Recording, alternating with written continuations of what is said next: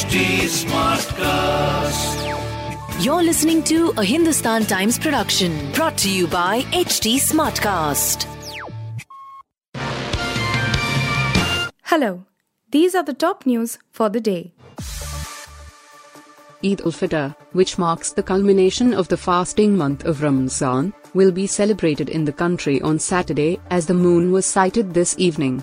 Fatehpuri Masjid Imam Mufti Mukarram Muhammad said that the Ru'yat Hilal committee of the mosque contacted many places and was informed that moon was sighted everywhere. Eid will be celebrated in the country on Saturday, he said. Describing Eid as a festival of brotherhood and harmony, Ahmad said on this occasion, We pray that brotherhood and harmony that has existed in the country for 75 years continues to prosper.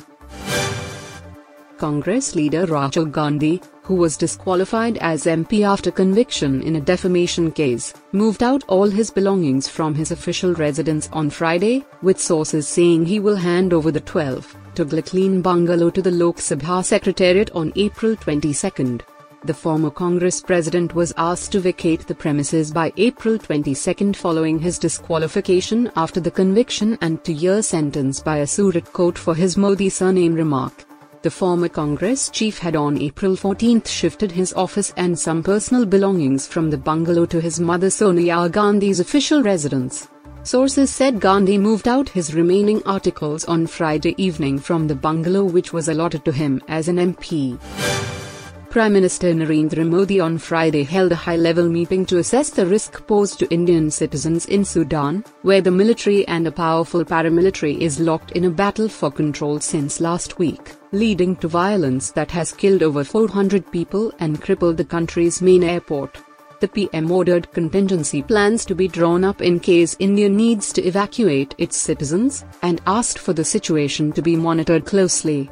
During the meeting, Prime Minister Modi assessed the most recent developments in Sudan and received a first-hand report of the conditions on the ground, with a specific focus on the safety of over 3,000 Indian citizens presently located throughout the country, the PMO said in a statement.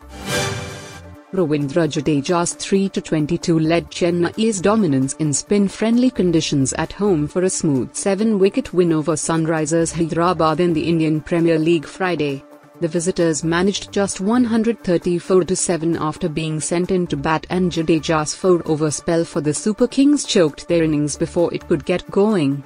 Opener Abhishek Sharma was the one bright spot for Hyderabad with 34 off 26 balls before the hometown spinners applied the squeeze. Harry Brook, who scored this IPL's first century two innings ago, only managed 18 off 13 balls.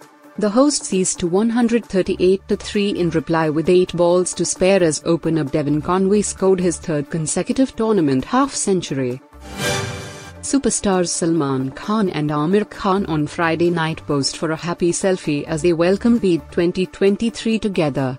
Taking to Instagram, Salman shared the picture which he captioned, Chand Mubarak. In the picture, Salman could be seen donning a black shirt and black jeans. Aamir, on the other hand, wore a casual blue t-shirt.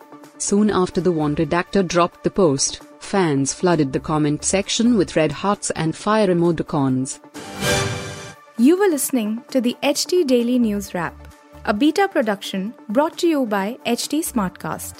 Please give us feedback on Instagram, Twitter, and Facebook at HT Smartcast or via email to podcasts at hindustantimes.com. Until next time.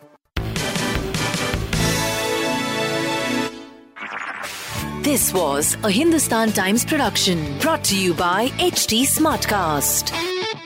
HT Smartcast.